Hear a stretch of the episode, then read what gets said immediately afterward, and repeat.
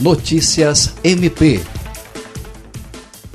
com a elevação do nível de rios que cortam municípios do Acre, o Ministério Público do Estado do Acre orienta a população a fazer uso da plataforma digital disponibilizada pela Prefeitura de Rio Branco, que informa o monitoramento dos principais rios e afluentes.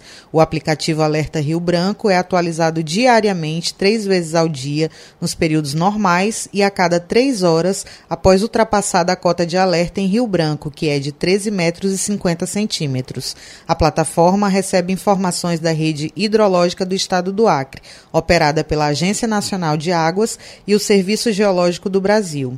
O aplicativo está disponível na loja Google Play gratuitamente para equipamentos com sistema operacional Android. O usuário ainda pode configurar a ferramenta para a emissão de notificações e alertas de transbordamentos. André Oliveira, para a Agência de Notícias do Ministério Público do Acre.